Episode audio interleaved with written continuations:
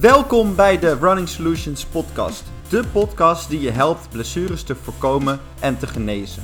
Door jou meer te leren over hardlopen zullen we je transformeren in een gezondere, sterkere en betere hardloper. We gaan alle onderwerpen langs die jou kunnen helpen om niet meer diezelfde fouten te maken en diezelfde blessures te krijgen. Podcast nummer 11 in de serie eh, van de Running Solutions podcast serie. Ik had nooit verwacht dat we zover zouden komen, Joren. Nou, het gaat echt goed. Echt waar? Eh, Vind ik, tenminste. We hebben, we hebben nu dus 10 podcasts eh, gelanceerd. Dit is dus de elfde die we aan het opnemen zijn. En de resultaten liegen er niet om. Eh, Dan moet je me ook even inlichten wat de resultaten zijn. Ik heb vanavond, of, of ja, gisteravond voordat ik hier naartoe kwam, vanochtend, heb ik een, eens even de data zitten bekijken. En we zitten dus gewoon ruim over de 5.500 eh luisteraars in, Ah. eh, in de podcast. Kijk, Dus eh, op basis van 10 afleveringen zitten dus op gemiddeld ruim 500 eh, mensen, ehm, hardlopers, die luisteren naar, naar, de, naar de onderwerpen waar wij interesse in hebben en wat leuk vinden om wat over te vertellen. nu maar hopen dat die eh, 500 man ook echt daadwerkelijk wat geleerd hebben. Hè? Dat is wel belangrijk natuurlijk. Ja, ik denk dat dat ook voor nu een, een mooie vraag is richting de luisteraar. Van als je nou dit, zeg maar deze podcast luistert, dan wij willen graag weten wat jij zou willen, willen horen in andere podcasts. Kunnen wij nog een onderwerp aanstippen of kunnen we het ergens over hebben waar jij eh, interesse in hebt? Ik krijg al regelmatig wel mailtjes eh, van mensen die zeggen van, hey, eh, hoe werkt dat nou? eh, op, je, je schreef, jullie hadden het over krachttraining. Ik heb daarnaar zitten luisteren en wat is dan de beste oefening die ik kan doen? Nou, dat soort mailtjes beantwoorden we natuurlijk altijd. Maar we zijn ook zeker op Nou, zoek naar vragen. beantwoord jij altijd. Hè? Dat moeten we Ja. wel heel eerlijk zijn natuurlijk. Ja, maar ook wel een overleg. Ook een overleg. Dat, dat, doen, we, dat doen we samen. Dus, maar goed eh, man, leuk. Ja, Ja. dus de, de resultaten liggen niet om. We zijn hartstikke blij met alle luisteraars. en ik begreep van jou ook dat eh, iedereen zo'n beetje wel helemaal alles altijd uitluistert. Ja, ja, dat kan je namelijk zien. En ehm, in Spotify eh, wordt dat gemeten. We zitten natuurlijk op ook op andere platformen, dus ik weet niet of het bij alle platformen hetzelfde is. Maar binnen de Spotify luistert 90% ook de podcast helemaal af. We gaan vandaag eens proberen om dat eh, aantal Dat, eh, omlaag te krijgen. nou, we hebben, vandaag hebben we een mooi onderwerp. Eh, Overigens, vrij- eerst even wat we niet moeten vergeten. Je gaat veel te snel door. Want we hebben geleerd dat we eerst even moeten zeggen dat jij Joren Kamps bent van Running Solutions. Ja, Gespecialiseerd in het fixen van hardloopproblemen en jou naar een hoger niveau tillen in je prestaties. ja, ja, geblesseerde lopers, eh, die help ik graag. Juist. En ja, Marcel, Or, eh, Oryx Movement Solutions, ja, houdt zich bezig met het analyseren van bewegen. En dan voornamelijk hardlopers. Ja. Ja, dat is bij uitstek iemand waar je terecht kan als je beter wil eh, leren bewegen op basis van eh, ja, bewijs. Hoe beweeg jij? Ja, objectieve screening inderdaad. Ja. Ja. Dus, We weten aardig waar we het over hebben binnen het hardlopen. je zou het haast zeggen. We gaan het vandaag gaan we een wat, eh, wat complex onderwerp eh, doornemen. Ja, voor degene die... kijk, kijk, de podcast is natuurlijk altijd lastig. Het kan best zijn dat je deze podcast nu in juli 2021 zit te luisteren of zo. Of ja, misschien nog wel verder weg. ja, dan zitten we over de 100.000 eh, Ja, luisteraars. Wij zitten hier letterlijk op kerstavond Ja. deze podcast op te nemen. eh, 2020. Eh, Dus wat we ja. besloten hebben is eh, om, eh, omdat dan toch een beetje die vakantie die nu aan zit te komen en mensen tijd hebben, dan kan je hem twee keer luisteren als het, eh, als het eh, zo nodig eh, eh, moet. Ja. Om echt even goed te doorgronden waar dit over gaat. Want dit is een belangrijk onderwerp waar we het over gaan hebben. Ja, ik denk dat het voor de meeste lopers eh, een onderwerp is waar veel vragen bij zijn. Hoe werkt het? Waarom werkt het? Of werkt het helemaal niet? Wanneer moet ik het gebruiken? Of moet ik het niet gebruiken? Wat is het überhaupt? Ja, en het belangrijkste wat we gaan doornemen is hoe werkt een foamroller? Ah! En, en dat klinkt eh, simpel, want dat is een roller. Maar eh, dat, dat, laten we hem ze- zelfs wat, wat breder trekken. We, we nemen door hoe eh, de foamroller, de massagegun, de fascia scrapers, de, alle, alle dingen waarmee je trigger points, waarmee je spierblessures zelf kan behandelen. Hoe gebruik je dat en hoe zet je dat in om een betere hardloper te worden? Met andere woorden, we gaan het vandaag hebben over myofasciale release. Ja. Wauw. Ja, en dat is een super complexe term. Dus laten we meteen beginnen met het ontleden van deze term, myofasciaal. En waar staat dat voor? Myo is eh, spier. Myo staat voor spier. Fasciaal staat eigenlijk voor de fascia. En de fascia is een, een soort van bindweefsel. Dat is een structuur waar je, of je lijf bestaat uit een heleboel soorten weefsel. En dat wordt helemaal bij elkaar gehouden door bindende uh, weefsels. Dus dat is de fascia.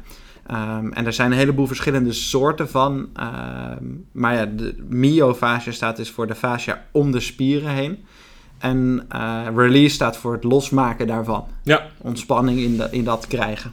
Ja, even wel voor een uh, helder beeld. Als we vroeger naar plaatjes... Iedereen die heeft al een keertje gekeken naar plaatjes die... Uh, van die anatomische tekeningen. Ja. Naar hoe spieren lopen. Dat hebben we allemaal gehad. Misschien nog... Ja, ik weet niet hoe het is. Ik ben natuurlijk ook al een jaartje ouder. Maar ik neem aan dat je bij biologie nog steeds wel eens tekeningetjes van spieren te zien krijgt. Dat denk ik ook. Um, vroeger was het zo, en dat is nog niet eens zo lang geleden die tekeningen die je te zien kreeg, daar zag je alleen maar die spieren en die pezen op die aangehecht zaten ergens aan een bot.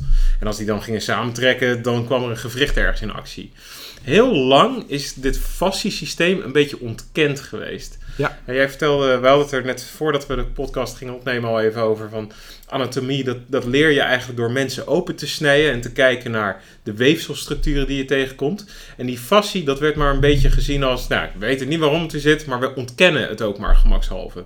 Maar wat nu blijkt, is dat dat fasciesysteem een hele belangrijke rol speelt in prestatieverbetering, maar ook het voorkomen van blessures. Ja. Um, het is wel een ja. heel complex onderwerp, maar we moeten vandaag even goed gaan uitleggen hoe dat nou precies zit. Ja, wat zelfs, wat zelfs het, wat je zegt, je leert het bij biologie, maar zelfs in de opleidingen, uh, zoals ik heb dan oefentherapie menselijk gestudeerd, je hebt uh, fysiotherapie, je hebt andere zorgopleidingen waar, waar je de anatomie leert. En de anatomieboeken die laten al heel weinig van de fascia zien. En die ontleden inderdaad het lijf in, in spieren. Die, en die spieren worden dan bekeken van punt A naar punt B. En dan trekt zo'n spier samen en dan trekt die punt A en punt B dichter bij elkaar. En dat is dan de functie van die spier.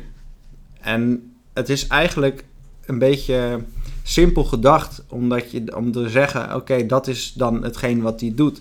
En een andere spier doet dan dat punt van dat punt naar elkaar toe brengen. Dus dan is dat zijn functie.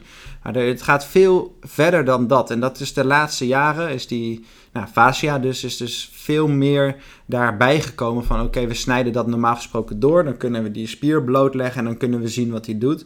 Maar nu zijn we eigenlijk wat meer aan het wisselen naar de gedachte van... oké, er zit dus een uh, connective tissue, een bindend weefsel rond die spier. En die verbindt spier 1 en spier 2 en misschien wel 3, 4 en 5 ook nog eens met elkaar. Ja. En als we dat zouden uh, leren, dan zou je ook kunnen stellen van oké, okay, dan hebben ze dus ook waarschijnlijk wel invloed op elkaar.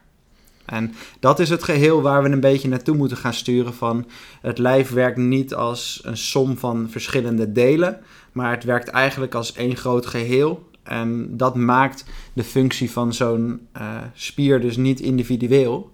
Misschien deels, maar een groot gedeelte is ook samen met andere structuren. Ja, en een Zeker. belangrijk deel daarin is dat fascie heeft geen begin en heeft geen eind. Dat, je moet het zien als dat het, het zit door je botten, of het, gaat je botten letterlijk in, het gaat door spieren heen, het zit ook onder je huid, het gaat van top tot teen letterlijk. Dus ja. het is één groot, nou ja, het heeft eigenlijk twee, uh, twee functies. Dus om het lichaam allemaal een beetje maar bij elkaar te houden.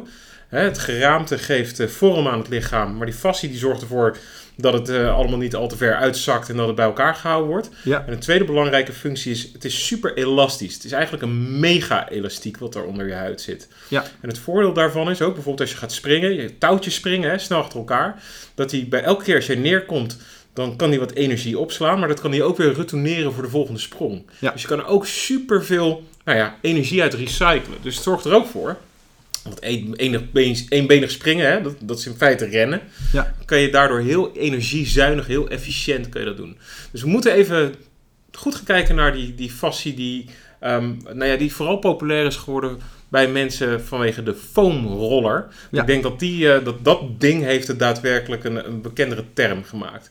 Ja, wat je, wat je denk ik hebt gezien is in de laatste jaren, en dan hebben we het niet over vijf jaar, maar hebben het over 10, uh, 15 jaar, is dat je in de topsport uh, steeds meer uh, tools, hulpmiddelen ziet verschijnen die dit, dit behandelen, die dit Maar iedere of- topsporter is maar aan het rollen. Maar ja, waarom? Waarom rollen we Nou, nou je, met je, zag, allen? je zag een aantal jaar geleden al eh, inderdaad foamrollers in, in, de, in de atletiek, bijvoorbeeld bij de allerbeste atleten. Als je bijvoorbeeld een Diamond League of een andere grote atletiekwedstrijd eh, zag, dan zag je Kramer, sporters- iedereen wust. Ik denk Ja. dat schaatsers waren nog echt bij de eerste groep Ja. die het deden. En, en dan dat was nog, dat was helemaal in het beginsel. En, het doel daarvan was dus inderdaad om die myofasciale structuren, dus die, die bindweefsellagen rondom spieren, eh, soepeler te krijgen. Ja, want het En- idee is op het moment dat dat niet soepel genoeg is, dan kan jij niet helemaal vrijuit bewegen. Dus je bewegingsvrijheid neemt af. Ja, En je kan je voorstellen, als je minder bewegingsvrijheid hebt in een gewricht, bijvoorbeeld in je heup,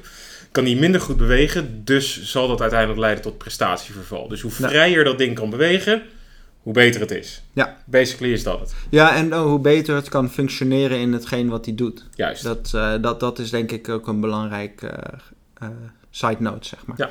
En wat je, wat je als tweede punt zou kunnen, kunnen stellen is dat het gaat om de trigger points. En trigger points is een, is een vrij bekende term, wordt heel veel gebruikt. Tegenwoordig met dry needle, hè, daar is iedereen wel op de hoogte. Je gaat bij je ja. fysiotherapeut liggen en eh, dan krijg je weer zo'n naald ergens in gejenst. Dan krijg je een stroomstootje door de spier heen. Ja. En ineens voel je je bevrijd als je een goede fysiotherapeut hebt. Ja, en wat, wat daarbij interessant is, is dat het de trigger point is voor verschillende mensen een, een ander iets. Dus zeg maar, de definitie van een trigger point die kan je op verschillende manieren invullen.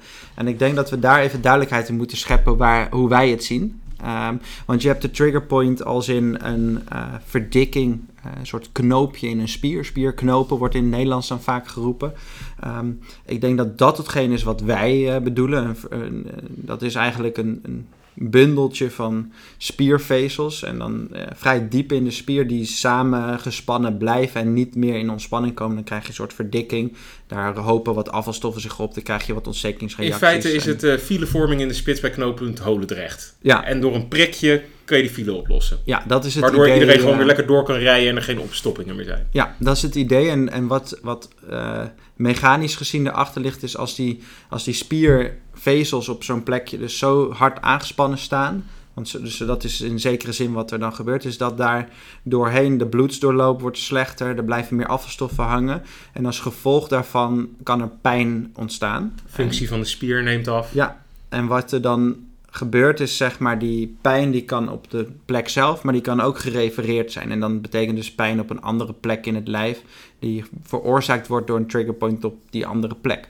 En het is goed om te begrijpen dat dat een eh, triggerpoint is. En sommigen eh, zien het meer als een soort van eh, een beetje een beursgevoel in die spier op een bepaalde plek. Dat is een triggerpoint.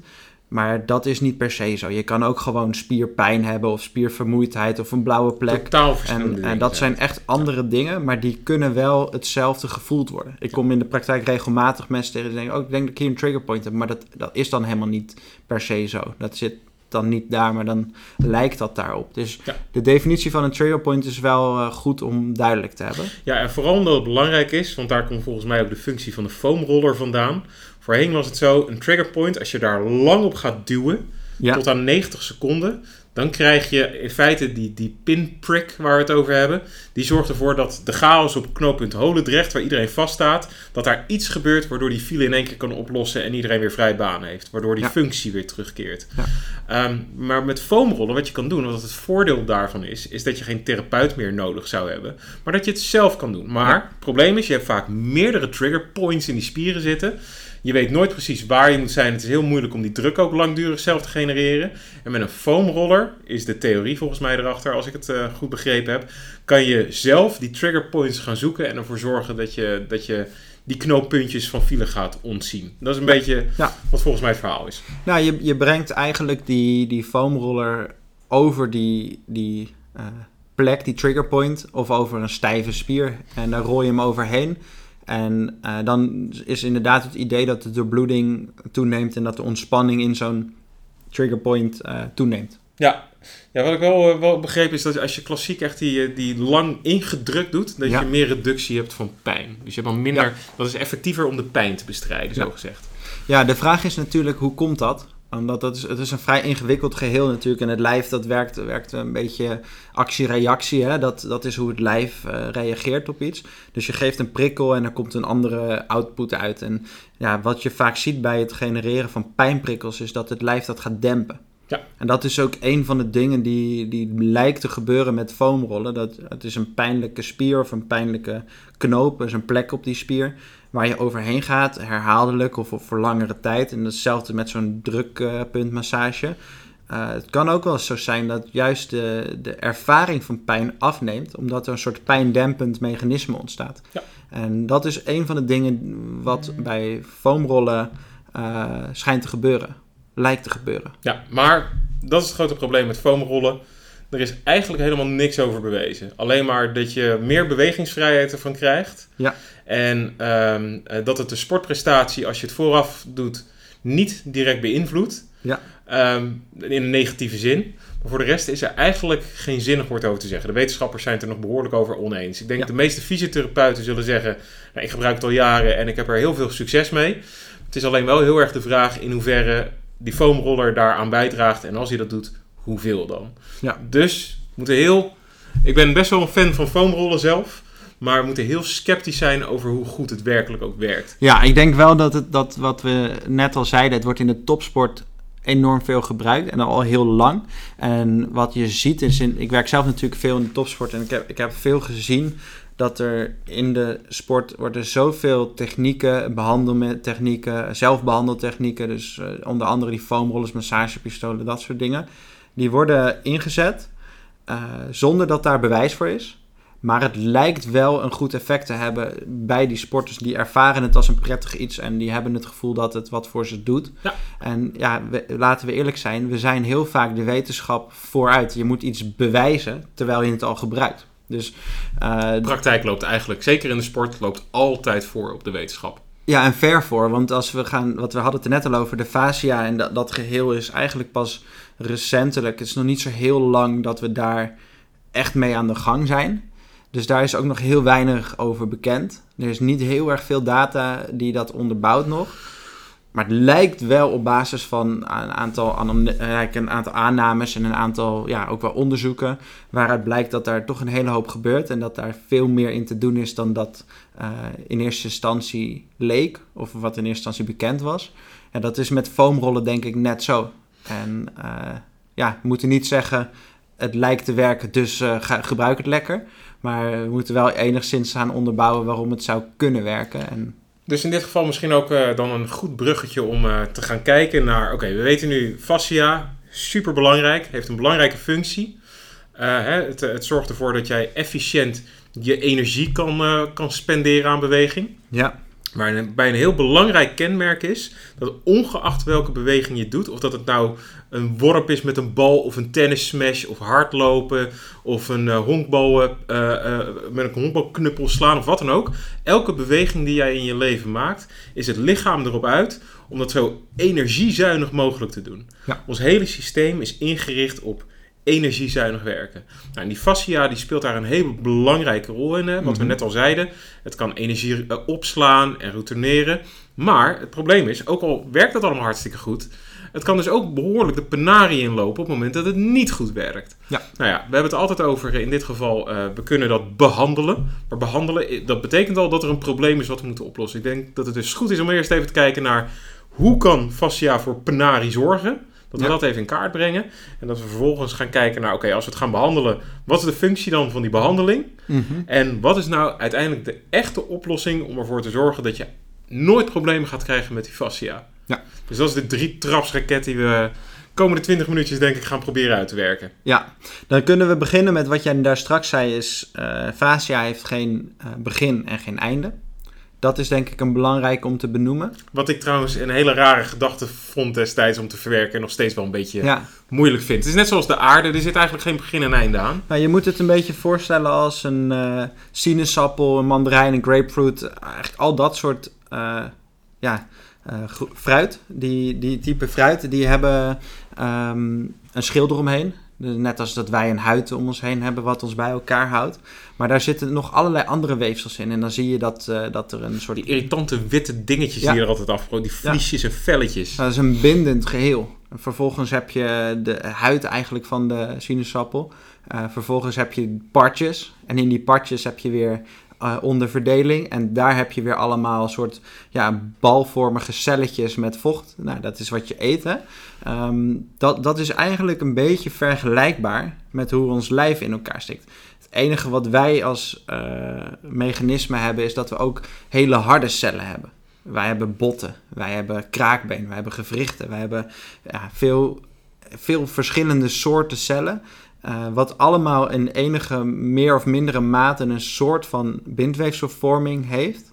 En de verschillende bindweefsels die passen ook bij die verschillende type cellen.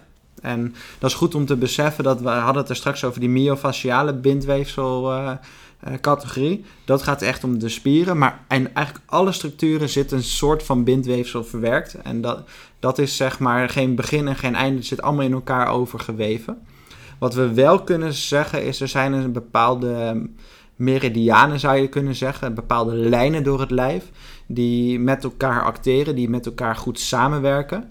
Um, en de verschillende meridianen onderling doen ook nog weer wat. En in feite is het een soort, net zoals dat je naar de, de weerkaart zit te kijken. Je ziet dan altijd die lijnen zie je verschuiven van hoge en lage drukgebieden. Ja. Ze zijn allemaal een beetje, ze verbinden bepaalde gebieden met elkaar, maar ze beïnvloeden elkaar ook heel erg. Ja, en dat precies. is wat met fascia ook gebeurt. Ja, ja en wat, wat interessant is, is dat als je een beweging maakt met een bepaalde plek in je lijf, dan betekent het dus dat je lijn 1, lijn 2 en lijn 3 allemaal op een bepaalde manier inzet. En die beïnvloeden elkaar ook nog eens op een bepaalde manier. Ja, om daar even een heel kort voorbeeld van te geven. Wat ik zelf het uh, meest treffende voorbeeld wel vind, omdat het aangeeft hoe totaal het systeem is. Iedereen die heeft wel eens een keer een honkbalpitch gezien, denk ik. Ja. Uh, het typische is dat je altijd ziet dat zo'n gast, die heeft dan zijn hand zo in zijn handschoen. En die staat haak zo'n beetje op degene die uh, gaat slaan. En dan tilt hij zijn voorste been op. Hij stapt uit. En op het moment dat hij naar voren stapt, begint hij zijn hele bovenlichaam in te draaien. En pas op het laatste stukje gebruikt hij zijn schouder. Wat er effectief gebeurt, is het moment dat hij zo'n beetje die bal verlaat. De kracht die hij daar levert, die is ingezet door te beginnen met het uitstappen van zijn been. En al die energie die hij met zijn been dus produceert, wordt omgezet in uiteindelijk een worp van zand. Dat klinkt krankzinnig, maar het is daadwerkelijk de vorm van energietransport die door die fascie heen kan om uiteindelijk die bal zo'n ongelofelijke rotvaart te geven richting uh, degene die moet gaan knuppelen. Ja, exact. Wat je, wat je ziet zeg maar, bij zo'n beweging, en is, dat is een heel mooi voorbeeld, is doordat je die voet uitstapt, komt er eigenlijk al spanning op je bovenbeen en op de voorkant van je been. En er loopt dus een van die meridianen waar we het net over hadden, die loopt vanuit je voet, bovenkant van de voet, over het scheenbeen, bovenbeen, naar je nek eigenlijk helemaal door. Dus er zitten de buikspieren bij. Um, en dan heb je een tweede meridiaan, die loopt eigenlijk schuin over je buik. Uh, naar de binnenkant van je bovenbeen, dus je, je, je dijbeen eigenlijk. Um, je liesregio. En die loopt helemaal door tot je schouder en arm. En die zorgt meer voor rotatie en die zwaaikracht uit je arm. En die werken heel nauw samen. En met zo'n beweging, als het gooien van een bal, een honkbalbeweging, uh, dan combineer je beide uh, tegelijkertijd.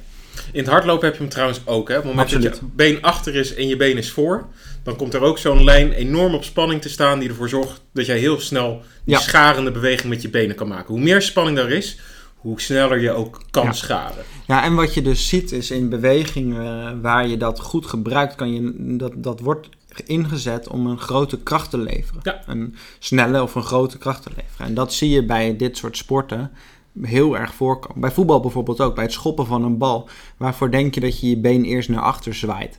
Om spanning op die keten te zetten, spanning op die hele fascialijn. En dan kan je met een enorme vaart kan je de naar voren zwaaien.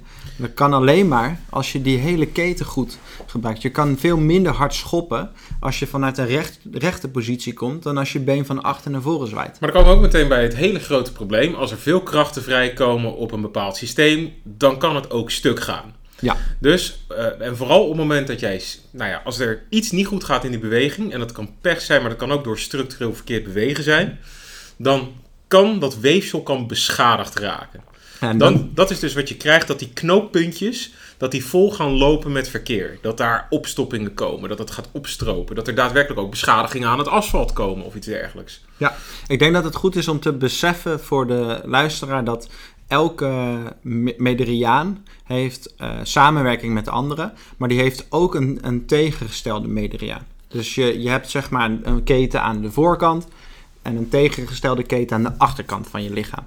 En de een remt de ander en andersom.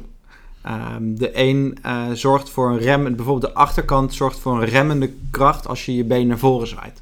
En als dat niet in verhouding is, dan ligt de kans op een blessure eh, hoger. Bij een overbelasting, en dat is wat we bij hardlopen in, in, in meerdere maten zien. De, 95% van de hardloopblessures is overbelasting. Op de stoeprandjes missen na, zeg maar. Meeste zijn overbelastingsblessures. En dat komt door te veel, te snel, te hard. eh, gewoon alles waar je te voor kan zetten, dat zorgt voor overbelastingsblessures.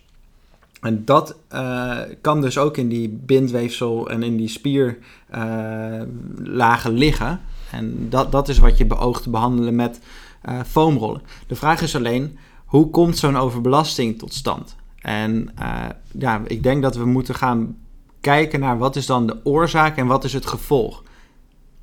Nou ja, de oorzaak is heel simpel. 9 van de 10 keer, hè, want het is in feite echt een ontstekingje van weefsel wat ontstaat, is dus overbelasting. Overbelasting ontstaat, denk ik wel, het allerbelangrijkste is gewoon verkeerd bewegen. Op welke manier dan ook.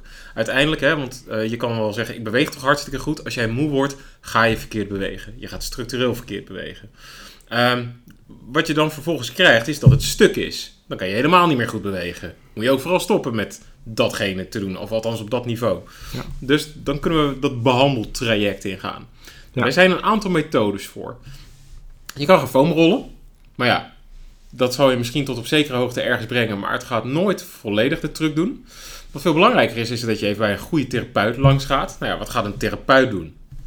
Nou, wa- wat je, wat je ziet is dat, zeg maar, foamrollen, massage, eh, dry needling, eh, met die massagepistolen, eh, al die apparaten, al die behandeltechnieken voor de spierknopen, voor de spierpijn, voor de blessure, specifieke blessure die je hebt, zijn effectief in het verminderen van die klacht lokaal.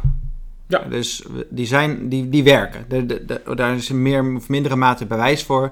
Maar eh, ervaring leert, als je dat inzet, dan verlaagt dat die pijn, dan verlaagt dat die spanning in die spieren. Eh, en dat heeft een positief effect. Maar, moeten we wel bij zeggen, dat is wel een heel tijdelijk effect. Dat is, dat is een tijdelijk effect. geen duurzaam effect. En eh, dat heeft voornamelijk te maken met dat je, eh, je hebt oorzaak-gevolg, zo zou je, zou je kunnen stellen.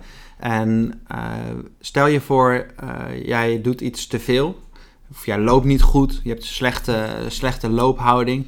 En daardoor ontstaat er een overbelasting. Die overbelasting uit zich in een spier of in een fascia-weefsel dat te stijf wordt, te hard wordt, wat, wat daardoor minder goed functioneert. Dan kunnen we die knoop, die trigger point kunnen we behandelen. Daar kunnen we dry needling doen, kun je foamrollen, kun je whatever je wil, kan je toepassen. Maar dat betekent nog niet dat jij je loopstijl hebt veranderd. Dat betekent alleen, je bent bezig met het gevolg op te lossen. En dan gaat het wel weer beter. En dan ga je weer in hetzelfde patroon terug. En dan kom je gewoon weer in hetzelfde probleem terecht. En dat kan misschien net ergens anders gaan uiten. Maar in zekere zin is het exact dezelfde oorzaak van dat jij een blessure krijgt. Ik denk dat dat het allerbelangrijkste punt is. En ik probeer dat ook altijd tegen mensen te zeggen. Of uit te leggen. Dat op het moment dat je een blessure hebt en je gaat naar een therapeut. Of naar een dokter. Of naar wie dan ook. Dat zijn geen magiërs. Die kunnen niet zomaar een probleem als sneeuw voor de zon laten verdwijnen. Wat ze in feite doen, wat jij doet en wat ik ook doe, is dat we proberen kortstondig ervoor te zorgen dat je weer wat beter kan bewegen. Dus we creëren voorwaarden waardoor je toch weer kan trainen. Dus dat je vooruitgang kan boeken. Ja. Maar die vooruitgang moet altijd wel bij jezelf vandaan komen. Wij zorgen er alleen voor dat je tijdelijk, in die tijdelijke verlichting die wij voor jou creëren, dat je weer iets kan doen waardoor het duurzaam beter wordt. Ja. Kortom, stel dat wij 10 behandelingen doen, dan moeten wij ervoor zorgen dat we 10 keer de voorwaarden creëren om het telkens voor jou een stukje beter te maken, zodat jij in het dagelijks leven actief Ja. iets kan gaan verbeteren waardoor je ook beter wordt. En uiteindelijk, en dat is wel de crux in het hele verhaal, dus eigenlijk bij elke blessure zo vind ik, dat de enige die jouw probleem kan oplossen, dat ben jij zelf. En zeker in het geval van fascia, want dan komen we ook, hoe los je het nou daadwerkelijk op? Ehm, in fascia is het belangrijk dat wij voor jou de voorwaarden creëren, zodat je het zelf kan herstellen. In dit geval door beter te bewegen. Ja, wat denk ik goed is om, om, te, om te beseffen, is dat als je gaat kijken naar de paramedische, eh, paramedische zorgsector, dan zie je dat eh, heel veel therapeuten ehm, behandelen. En die behandelen jou. En die helpen jou van je blessure af. Maar dat, dat, dat is eigenlijk vanaf de beginselen al niet goed. Dat is, vanaf het begin klopt dat eigenlijk al niet. Want je moet je voorstellen, je hebt eh, 24 uur in een dag. Eh, en jij komt een eh, half uur of een uur, kom je bij zo'n therapeut. Eh, en ik, ben, ik doe dat werk ook, hè. bij mij komen ook mensen een uurtje dan. Ehm, en dan gaan ze jou beter maken. Ze gaan jou, dat, dat kan toch niet? Nee, je hebt maar 24 uur in een dag. Je, hebt, je, je komt misschien één keer in de week, of eens in de twee of in, eens in de drie weken. Ehm, en dan word je daar eh, gefixt of zo. Dat, dat, daar, daar klopt iets niet We aan. weten allemaal dat die magische dieetpil, daar ga je niet van afvallen. En dat is in dit geval exact hetzelfde. Ja, en dan is het in, in de meeste gevallen ook nog zo dat ze niet eens kijken naar wat doe jij als, als atleet, wat doe jij als hardloper, wat doe jij als sporter, wat, wat zijn jouw bewegingen, wat is de manier waarop je beweegt. Precies, en dat is exact. En dit is het punt waar we gaan komen. Stel dat je nu een half uur verder bent en je denkt, poeh, dit was lastig. Nu gaan we je in één keer uitleggen waarom het zo belangrijk is dat je realiseert dat jij zelf degene bent die ervoor moet zorgen dat je blessurevrij blijft. En dan moeten Ja. we even uitleggen hoe die fascia, hoe dat zichzelf vormt. Dat is wel heel Ja. interessant om te weten namelijk. Ja. Wat er gebeurt, die fascia dat is een weefsel. Als je, het, als je het een keertje zou googlen, dat is wel fascinerend om te zien. Het is een soort van visgraatachtig iets, maar dan ziet het er heel erg slijmerig uit. Tenminste, Ja. dat, dat is het beeld wat ik erbij heb. Als je er heel erg een hele hoop draadjes en dingetjes en eh, erg interessant. Maar wel ook- smerig ook. Het tweede wat je zou moeten googlen is Anatomy Trains en dan kom je die meridianen waar we het net over hebben eh, tegen. kom je tegen. Die zijn dan ingetekend. Maar Dus- het mooie is van, die, van, die, van dat weefsel, hè, wat een, nou ja, een soort van net is, een Ja. visnet. Op het moment dat dat beschadigd is, dan gaat het ontsteken, dan krijg je die knoopjes. Maar wat het uiteindelijk doet, is dat het ook vezels gaat droppen. Ja. Er komt weer, eh, het, het is gemaakt van collageen. Dat kennen we allemaal vooral van de mooie ingespoten lippen, geloof ik. Hè? Daar Ja. is het eh, populair van. Ja, voor de het- huid en zo. Precies, om Ja. een mooie strakker huidje te krijgen. Maar het is vooral eh, natuurlijk eh, de, de, de basisstof van, eh van fascie, van, eh, van dat bindweefsel. Ja. En als dat weefsel gedropt gaat worden, die vezels gedropt gaan worden om dat weefsel weer te herstellen, dan wordt dat gewoon zomaar at random overal neergegooid. Het lichaam denkt er niet echt over na waar het terechtkomt, als het er maar is. Ja. Uiteindelijk moet het dan in een mooie, goede structuur komen te liggen. En die structuur, daarvan weten wij als therapeuten of trainers helemaal niet hoe die zou moeten zijn. We hebben het namelijk ook nog nooit gezien hoe het zou moeten zijn. Er is niet een, een soort landkaart dat we weten hoe dat... Het is geen voorbeeld van een puzzel dat wij die stukjes zo kunnen leggen. Nee. Het is daadwerkelijk iets wat jouw lichaam zelf voor elkaar moet zien te krijgen. Ja, en wat goed is om te begrijpen is, de, de- zeg maar, er is een, een bepaalde soort cel ehm, die eh, op het moment dat er schade is naar die plek toe gaat en die vervormt zich dan naar de type collageen of het type bindweefsel wat er nodig is op die plek. Dus dat is een soort basiscel en die, die wordt de cel die die moet worden. Ja. En die heeft informatie nodig. Ja, die moet nog leren. Ja, Die moet En- helemaal gaan begrijpen waar die naartoe moet. En wat je, wat je je moet voorstellen is, eh, laten we bijvoorbeeld een pees als een voorbeeld nemen. Daar heb ik het eerder in de podcast met Dennis Licht hebben we het over Achillespees gehad. En toen hebben we ook het woord collageen eh, heel veel laten vallen. En dat is het type weefsel wat heel erg in pezen aanwezig is. En dat reageert heel goed op trekkende krachten. En wat je ziet bij, eh, bij, bij die cel die daar naartoe gaat, die heeft dus die prikkel nodig van oké, er komt een trekkracht op deze eh, structuur te staan. En dan gaat hij zich daarin herkennen van oké, dan moet ik dus dit type weefsel worden. Wat je vaak echter ziet gebeuren is dat er de verkeerde krachten op worden gezet. Een beetje verende krachten, trek en weer los en trek en weer los. Uh, verkortende krachten zelfs op die uh, pace. En dan zie je dus dat die uh, rangschikking van die cellen niet meer goed gaat. Dan komt er een, een soort, in plaats van nette rechte lijnen, komen er kronkelende of zelfs zigzaggende lijnen te liggen. En dat is ook daadwerkelijk bewezen in onderzoeken, voornamelijk op paardenpezen en zo hebben ze dat kunnen doen. En dan zie je dus als je de verkeerde prikkel geeft in dat herstelproces, dan krijg je ook een andere output en uh, laten, we, laten we wel eens gewoon echt een verkeerde output. Waardoor je dus langer problemen krijgt. Dat is ook waarvoor de, waardoor er verdikkingen ontstaan in Achillespezen, bijvoorbeeld. Die worden niet dik omdat er uh, omdat er een grote ontstekingsreactie is. Die worden dik omdat die cellen niet meer goed gerangschikt zijn en daar vocht tussen komt te zitten. En dat zorgt voor die verdikking. En de enige manier om dat weer terug te krijgen is om de juiste prikkeling te geven. Juist. Dus goed bewegen zorgt ervoor dat die hele handel goed gestructureerd wordt. Dat het ja. gewoon netjes vierbaans wegen worden in plaats van dat het één groot zooitje is aan uh, paden die maar een beetje door elkaar en, uh, lopen. Ja, en dat is echt, ja. dat is misschien wel de boodschap van vandaag. Goed bewegen zorgt ervoor dat je duurzaam gezond kan blijven en uit de, uit de, de, de penarie kan blijven qua blessures. Ja. Um, je therapeut kan je alleen maar helpen met het dat je iets meer bewegingsvrijheid krijgt. Als dus dat fascie ontstoken is en het is een beetje verkleefd, dan kan je met een foamroller of met een beetje prikkeling van die trigger points, kan je het weer wat losser krijgen, dat je iets meer bewegelijkheid hebt. Daar moet je dan van gebruik gaan maken om beter te gaan bewegen in die periode die je hebt. En dat moet je zo rustig opbouwen. Maar ga nooit verwachten dat jouw therapeut dit 100% gefixt krijgt. Ja. Dat is ook de reden waarom 95% van alle blessures ook altijd weer terugkeert.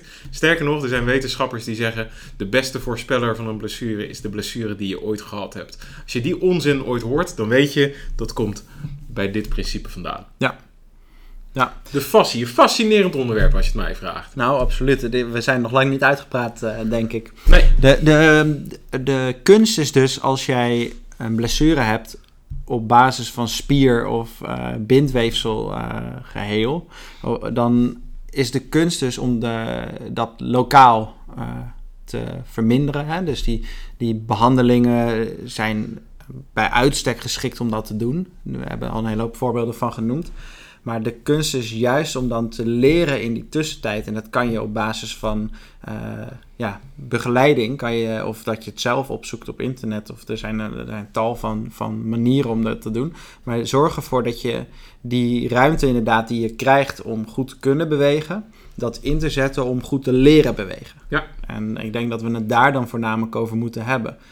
Uh, Hoe leer je nou goed bewegen? Ja, ja, nou, wat, we, wat we zeiden net is die foamroller en, en al die tools die je zelf kan inzetten, die zorgen voor een tijdelijke uh, verbetering. En hoe lang dat dan precies is, dat verschilt heel erg.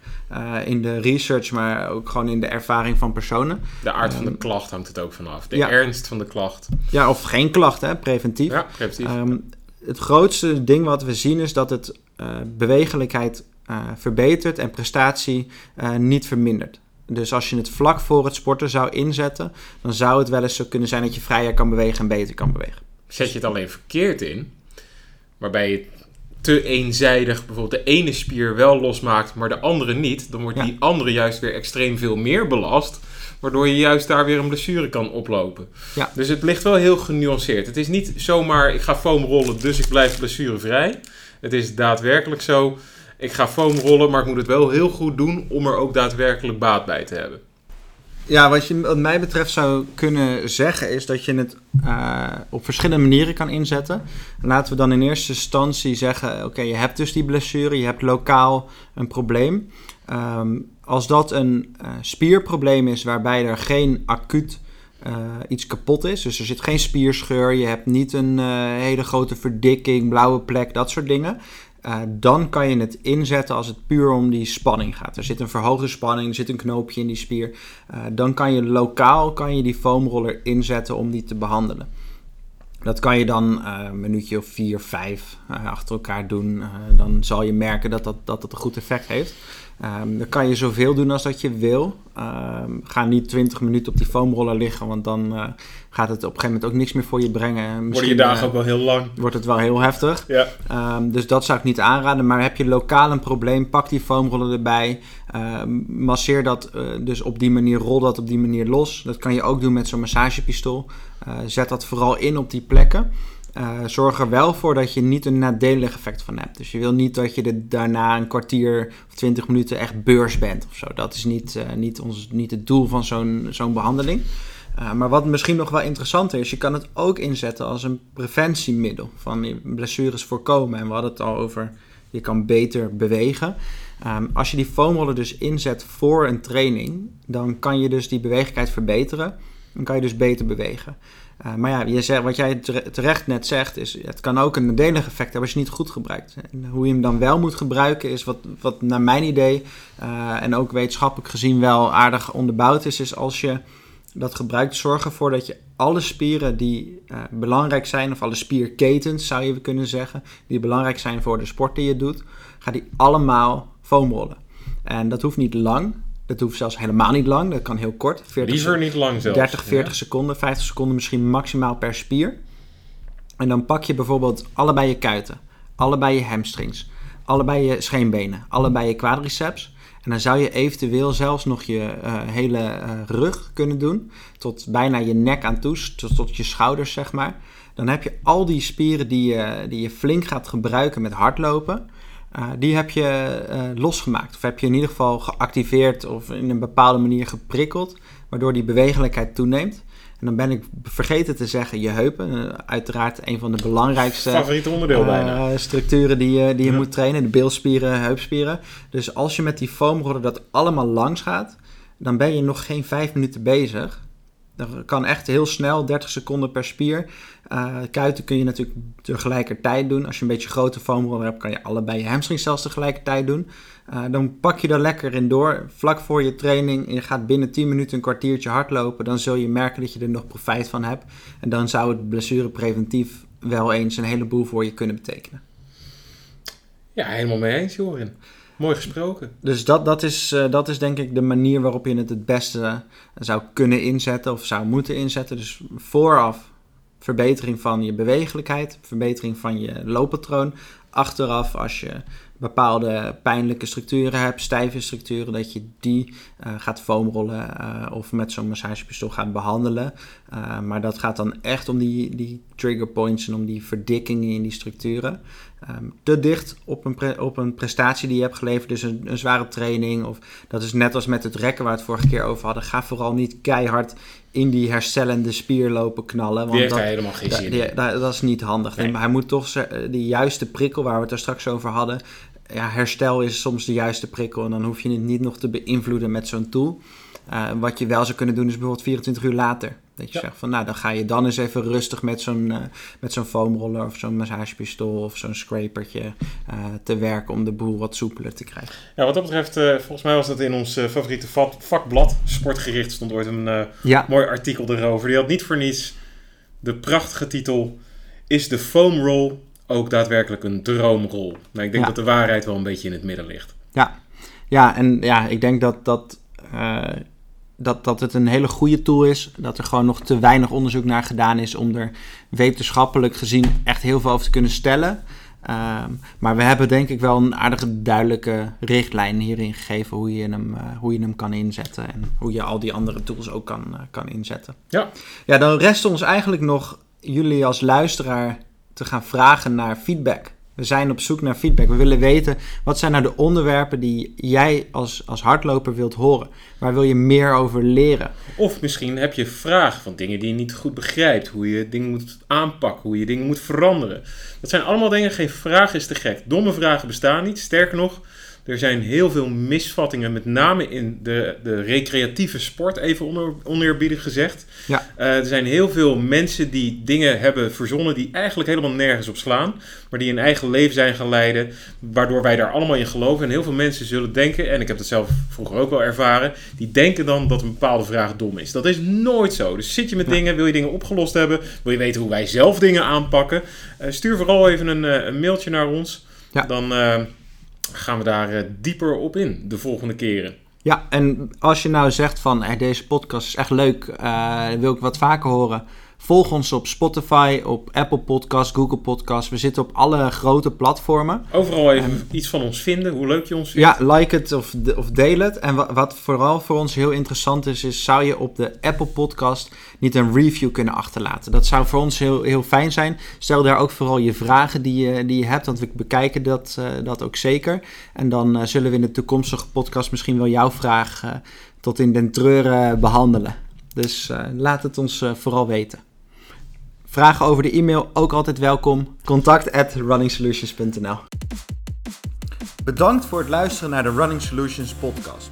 Heb je vragen naar aanleiding van deze podcast of zijn er onderwerpen die jij graag besproken zou hebben in de toekomstige podcast? Laat het ons dan vooral weten.